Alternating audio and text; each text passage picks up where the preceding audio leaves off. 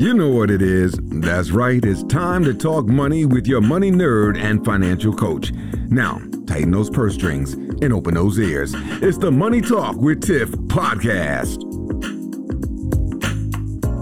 Hey everyone, I am so excited because I have Sammy Wariat on the line. Now, Sammy, we were supposed to record so long ago, and finally, finally, finally, he has made it on the podcast. So I'm super excited to talk to him because we got a lot to talk about today. So, today's episode, we're going to be talking about how money affects various areas of your life, even ones that you might not even thought about. So, how, hey, Sammy, how are you today? Hey, Tiffany. Uh, great to finally be on and excited for this conversation because it's been a few months in the making. yes, yes, almost a year. um, but it's my fault. Um, so anyway, um, let's go ahead and get started. So when we're thinking about personal finance and money, right? Mm-hmm. What are some ways that it affects the other areas of our lives, not just our money? Yeah, I think the most uh, common or well-known one is the relationships. The number one cause of divorce in uh, U.S. and really across the world is just financial stress but it goes a little bit further than that. I think that starts with like the built up resentment, for example. Let's say you have to work a job that you don't really like, but you have to because you have to pay the bills. So you're upset 10 hours a day. And if you lived in Atlanta like I did, uh, the traffic makes it like maybe 12 hours a day, right? So it's half of your day every day is doing something you don't want to do. And can go maybe like you have kids or you even yourself, you want to have some sorts of experiences, you want to buy them something nice, you want to go travel, but you can't because you don't have the funds to do it. And it feels like you're working your prime years of your life from that mid 20s to mid 60s and you don't really have anything to show for it at the end of the day and it just leads to a lot a lot of just stress and not necessarily happiness if you have more money but it's just like the lack of stress when you are financially independent or when you are financially secure is why i think like it's probably the most important thing to, to get your money in order. Yeah, and I completely agree with that because I have some clients that are couples, and when they first come to me, it's like most of the time it's like you know they're butting heads, and even after like the first or second session, you can start seeing a change. So even though they don't have all their money in order, just having those conversations around money, being more open, communicating, because um, I feel like that's part of the reason why money is an issue in divorce is communication. You know, nobody wants to talk about it, or in like we've had on another episode where she was talking about financial infidelity and financial abuse and things like that, and that all stems from like a communication. So it's like, in order to have holistic relationships, you have to include money. Like, there's no way around it. So, I completely agree with you there. Now, what other relationships might suffer as a result of money? Um, you hear a lot about it for like athletes or celebrities or somebody who, let's say, makes a, a, well amount of money. Then on parental relationships, familiar relationships, even friends kind of look for handouts or stuff like that. And you're in a tough position because one, I assume you love those people and you really want to help them, but you can't just give money to somebody and expect it to just work, right? And there has to be some sort of like effort involved in order to earn the money so that you can respect the level of dedication it takes to earn it if that makes any sense. That's why uh, you know lottery winners tend to go broke. That's why athletes tend to go broke because they, they they're not used to having any sums of money and then they get a lot. They don't know how to manage it and then they lose it. And that affects everybody around them. It doesn't have to be necessarily your spouse or your, or your kids. But to go to your point about um, the financial like holistic infidelity and stuff like that i think it's people get a little fearful because they're just like, well, I don't want a joint bank account. I make my money, she makes her money. You know, it doesn't have to be that way, but a lot of people don't really even understand their spending habits and what makes them, you know, maybe overspend their budget, or maybe they don't even budget at all, or they're the opposite and they're really good at their budget, but their significant other isn't. So it's like you have to just set up boundaries, communicate is I mean, it's the name of the game in any relationship, really. It's just you have to set boundaries and know what you want, and then you can help um, the other person as well. Yes, yes, I completely agree there. And one of the things we brought up, like when we were talking before we hit record, was the effect it could have on kids. Um, and, you know, as a parent, I didn't really think about this part too much, but yeah, if you can dive into that a little bit. yeah. Yeah. So, like, for example, I, I absolutely love traveling, and I'm currently in month nine, I believe, of uh, full time traveling between countries. And, you know, I do my podcast and, and help people just online throughout the world. But growing up, the biggest travel I ever did was going to my uh, my grandma's house and my cousins, which was all in Arizona. So it was a domestic flight, and uh, you know, we got to sleep at their place, so no hotel expenses. It was literally just the flight over, and that's all we really could afford. So I never got to leave the country. I never got to really go anywhere else uh, as a kid. Didn't really have any birthday parties or stuff like that. We were able to, you know, get some scholarships and get through college, thankfully, without much debt. But it wasn't like. Uh, uh, an experience fulfilled life, I would say. And that's not like my parents did as much as they could to, to get me through, which is awesome. But they also weren't good enough to understand how to make it better, even though they had a good income. So it's uh, it's just a matter of like as an adult now, I would not want that for my kids. I would want them to be able to have what they want, but not too much so that it spoils them. but the same time, you know, you have to be able to have a childhood and then be, you know, not stressed with it. Yes, yes. I mean, the parental balance, right? It's like, mm-hmm. you know, you want to do more for your kids, but at the same time, you don't want to like give them a silver spoon because it's like, okay, are they going to appreciate this later on? And so, as you were saying that, I was kind of thinking about my life and it was kind of similar. So, like, my I travel as a kid was like coming to North Carolina to see my mom every year and then um, going to Pennsylvania for the church convention. and that was pretty much it. Um, and then we pretty much stayed in New York most of the rest of the time. So um, with my kids, let me see. Am I following the same footsteps? I'm like, we go to Florida every so often um, okay. to go visit family. And I'm like, they I know my oldest son has been on a plane before, but my youngest son hasn't. And so, you know, my goal is to get them to be able to travel wherever I go, you know, because I love to travel as well. But, you know, when you're thinking about they're both over two, so you have to pay, you know, plane tickets for all three of us, it kind of gets expensive. But, you know, my goal after a while is to be able to take them to different countries. Like I already have their passport and everything. I've had it for like a couple of years now. It's just now putting it in action. yeah. now yeah, I think and, about it. COVID definitely didn't make it easier to do international travel, so you had a little bit of time there. But yeah, and I think it's uh, you also don't want to like do it too early so they don't remember it because then it's like, well, you have to go again. But uh, no, I think it's important to to have them get on a plane because that was the cool thing about at least going to Arizona. We didn't really drive because I know some people like they're afraid of planes because they never flew as a kid, and uh, that is you know makes travel a lot harder if you're if you're a little scared of that. So hopefully they get on planes soon. Yes, yes. So let's kind of switch gears a little bit. So we talked about relationships. Um, what what are some other things that money affects? Um, like you know, if you mismanage it or if you have it in order. Well, I think if you're able to kind of limit your your impulses. That's the biggest thing when it comes to budgeting i feel like people there, there's two types. Some people are like i will never be able to budget because i can't control myself or people get really motivated and inspired and then try to go like bare bones. It's almost as if like they don't want to spend anything and that's also not really budgeting. It's it's impossible to do and so they eventually crack and they overspend. So um, I think it's being able to manage your impulses. And if you're able to do that at just small things. Like for example, some of the tips I say is only go shopping for groceries once a week.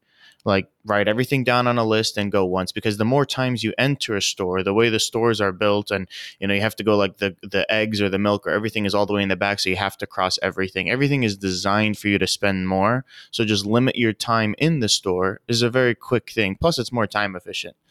Uh, so that's like one tip. And then don't go shopping when you're hungry. These things are like really basic, but being able to control your impulses in, in, in budgeting is one thing. And that helps you like hold, hold yourself accountable, for example, at the gym or fitness level, because now you're able to, you're able to be like, I have to do this, so I'll do it it's I must do this, not like, oh, it'd be nice or I should do this. But once you're able to say like I must and you're able to really hold yourself accountable to that uh, through your budget, then you can do that in other areas. And, and fitness is a big one that a lot of people also struggle with, or just uh, just consistency. As some say you want to try a new hobby, but you never really have the time for it. But there's always enough time if you really prioritize it. So prioritization becomes a big thing as well because when you want to establish a sinking fund for the next travel destination or a new phone or a new whatever it may be, um, you're prioritizing that expense over something more short term. Um, and that prioritization aspect can then, you know, uh, be be used for other aspects of your life. Gotcha, gotcha. I want to throw a tip out there as well when it comes to grocery shopping. One thing that I've been doing a lot of recently is ordering my groceries and having them delivered. Now, that takes all the temptation out of it because I literally have to stick to my list. I'm not going around the store and I get what I order, and that's it, like no more, no less. And so um, I feel like that has been super helpful when it comes to grocery shopping. Um, you know, and some people, you know, it's like a 50 50. Some people are like, I'll never do that that. Some people are like, oh, I live by it. But I will tell you, I'm a new convert I'm a new convert because it has been awesome. I'm like, I don't have to sit there and go through every aisle, you know, picking up what I need, so on and so forth. Somebody else is doing it for me. They and they haven't slipped up. Like all the produce has been good, you know, and all that stuff. So I'm like, you know, I can get used to this. But I also wanted to hit on um, where you were talking about a sinking fund. So what is a sinking mm-hmm. fund? Sure. So sinking funds really just, I guess, a little bit of a fancy term of you're putting money aside for a specific purpose. Uh, normally, it's a short-term purchase that, like, short three to six months, maybe a year if it's a bigger one. But it's not like it's not like a house. I mean, you could do it for like a down payment on a house, but normally it's like it's a bigger expense, more than three hundred dollars, four hundred dollars, which is considered a, a big purchase psychologically. Uh, whenever you charge a credit card or pay cash on something that's couple of hundred dollars, then it's always like, oh, is this something I really want to do? Um, so, so a sinking fund, like eh, the most common example is like a new phone, uh, a trip, um, those are the ones that you know most people would experience, I would imagine. But uh, getting your tires fixed, it could come from like a bill that you know is coming up. So, like a lot of people, if they need to do um, like a tire, they need to change their tires. It's like six, seven hundred dollars. Um, some people just wait until the last minute and then they get hit with a seven hundred dollar bill, charge it on a credit card because the average uh, American has less than a thousand dollars in an emergency fund and uh, they use pretty much the entirety on that, and then they're in debt and they have to work hard to to come back out of it. But in a sinking fund example, okay, you know when you get your tire rotation every couple months, they say, hey, next time you're probably going to need a re- um, replacement. So you have like a three month window. In those three months, you save two hundred dollars each month. You've built that sinking fund of six hundred. It's normally in a cash account or it could just be like in your bank. It doesn't have to be like a separate total bank account. Some people need that like the envelope system helps them with their discipline, but it's essentially something that you're saving every month in, in a little bit so that in aggregate, by the time you need to make the purchase, you already have the cash without going into debt.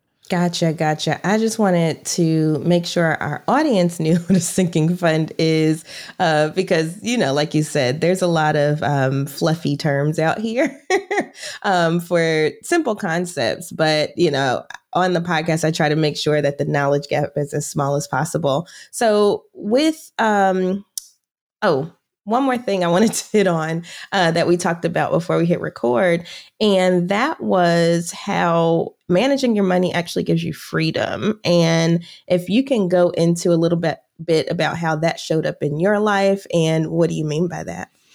Yeah, I think it's like so.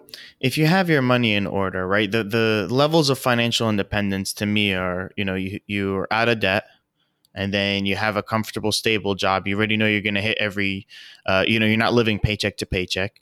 And then you're able to maybe make that more passive or have your own business. And then you're financially independent, which is like the overall top goal.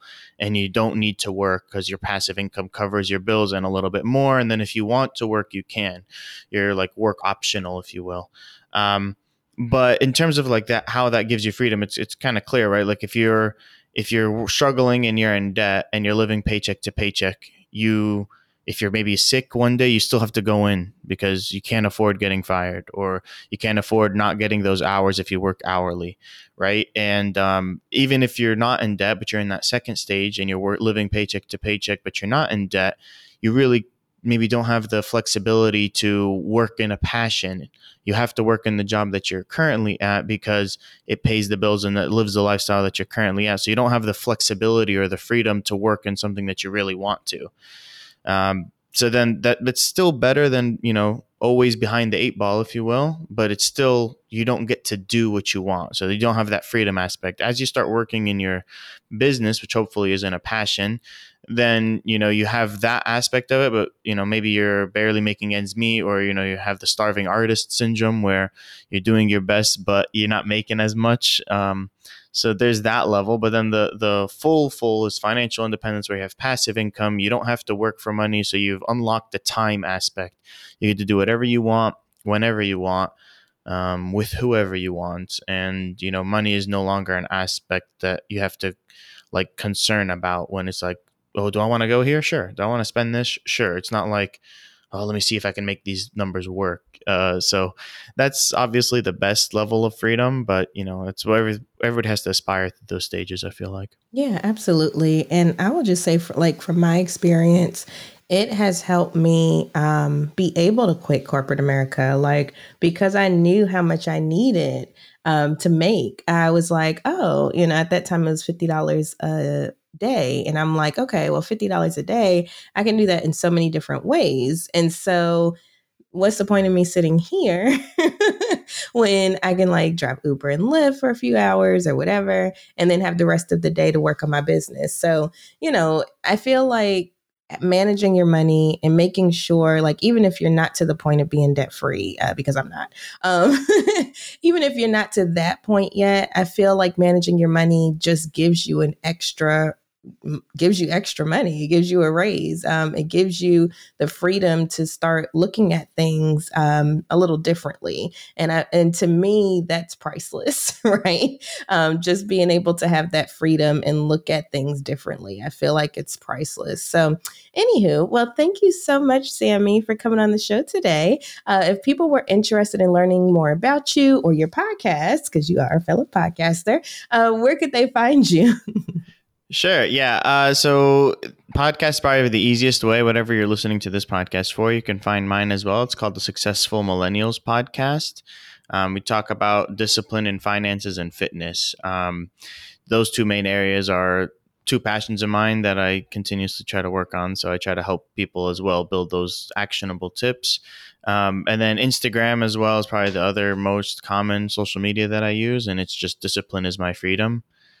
Uh, so those two areas are probably the best way to connect. Perfect, perfect. Well, thank you so much. And if you all did not catch that, I'll have that in the show notes. So definitely check that out. Um, but I'm like, I need to listen for the fitness part because uh, the struggle is real over here. No, but thank you so much, Sammy, for coming on the show today, and I appreciate the gems that you dropped. thank you so much, Tiffany. Thanks for having me. Bye. Thank you for listening, joining, and being a part of the Money Talk with Tiff podcast this week. You can check Tiff out every Thursday for a new Money Talk podcast. But if you just can't wait until next week, you can listen to previous podcast episodes at moneytalkwitht.com or follow Tiff on all social media platforms at Money Talk with T. Until next time, spend wise by spending less than you make. A word to the money wise is always sufficient.